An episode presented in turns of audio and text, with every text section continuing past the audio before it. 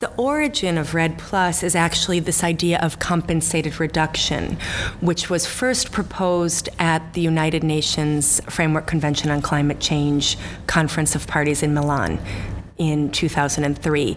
And basically, a group of Brazilian and international scientists proposed the idea that tropical countries who were able to show that they had reduced carbon emissions from deforestation would be compensated. Compensated financially through some sort of carbon crediting system within the post Kyoto Protocol. You know, the international climate change mitigation processes that were happening at the time that the Kyoto Protocol did not include avoided deforestation for a lot of reasons, but one of them was the idea that it was technically too hard to include forests. And so this group of scientists was really trying to show that it wasn't too hard and that this could be a, a really crucial way to, to save tropical forests by actually including them into this international convention. And it got a lot of traction very quickly. This idea that carbon markets could actually secure large scale financing at a scale that had never before been injected into the forestry sector. That was very exciting. An idea that it would have a national level focus. So, so countries would be responsible for, for measuring, reporting, and verifying their emissions reductions and have to maybe change policies and do some innovative governance to be able to reduce emissions. With the Amazonian countries, were they all very supportive of this initiative? Well, what's interesting is that Brazil and Brazilian scientists were very much part of this this compensated reduction idea, but it wasn't so easy to get passed through at the time because Brazil, like many other tropical countries, had the position of industrialized countries have been polluting for many, many years. Why suddenly should tropical forest, forested countries be inhibited from, from development? Why should they be punished when, when industrialized countries had been able to develop without restriction for a long time, which makes a lot of sense. But I think what what this group of scientists actually showed, and many of them Brazilian scientists, that the idea isn't to impede development. It was actually to place value on this standing forest as a, as a carbon stock, and use it as a leverage to reduce deforestation and, and simply put more value, financial value, on this resource. So since the beginning, Brazil has been at the forefront of this. This idea of compensated reduction started in 2003, but the RED acronym really wasn't brought forward internationally until about 2005. And it just focused on deforestation, so reduced emissions from deforestation. That was the first D. You know, a, a little, a little bit after that, a couple years later, it was recognized that it's not only deforestation, but it's also forest degradation needed to be to be addressed. Forest degradation is basically extraction of timber, forest fires, anything that may not be an, a full on clearing of forest, but that also contributes to emitting carbon. And, and so that's when the second D came into RED, was, was that's the forest degra- degradation part of, of REDD.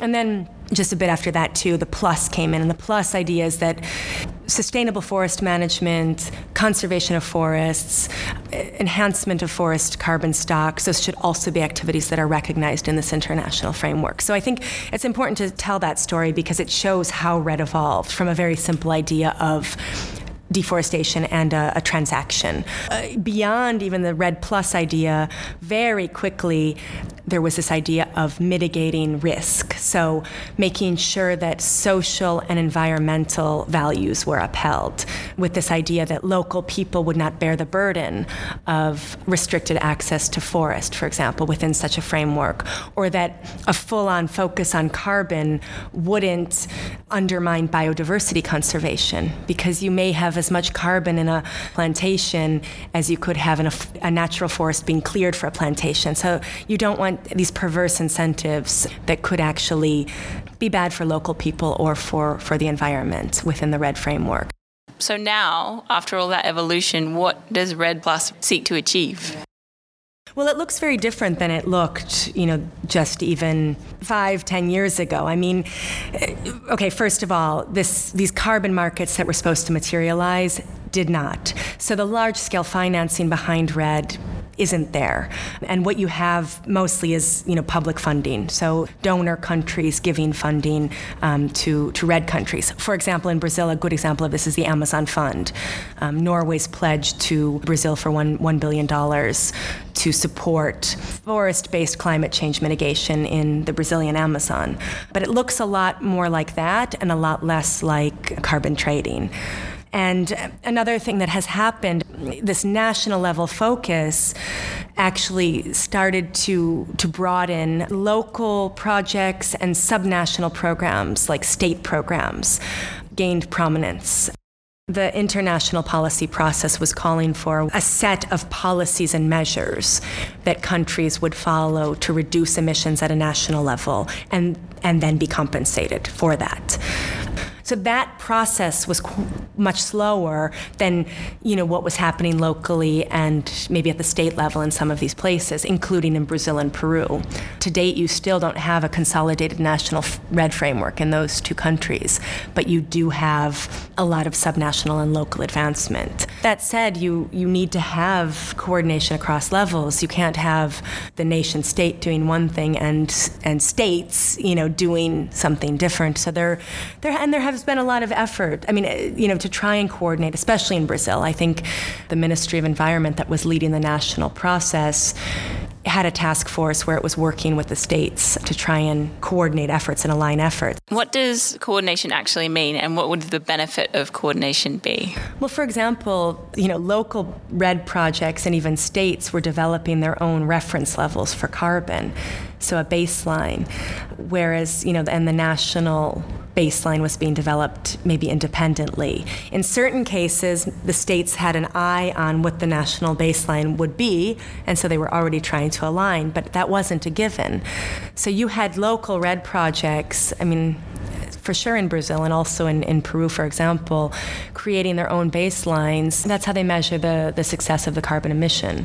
Depending on how those baselines are defined, that's how much benefit you could have potentially. Uh, that's how much you could be compensated for how much you've reduced. So it's, it's, it's not just a technical baseline, but there's also political decisions that are made in constructing those baselines. And so if you have this disjunct between a local baseline and a national baseline, you could potentially have problems. So there's, there was a lot of coordination. There is a lot of coordination needed in that aspect, and, and not only in the carbon part, but also in the non carbon part. I think, you know, in some, what we're seeing now is that REDD on the ground, not only in the Amazon, but globally, is not what we thought it would look like in 2005, 2007, or even maybe 2009 and 10. It's, it's evolved to look like something very different.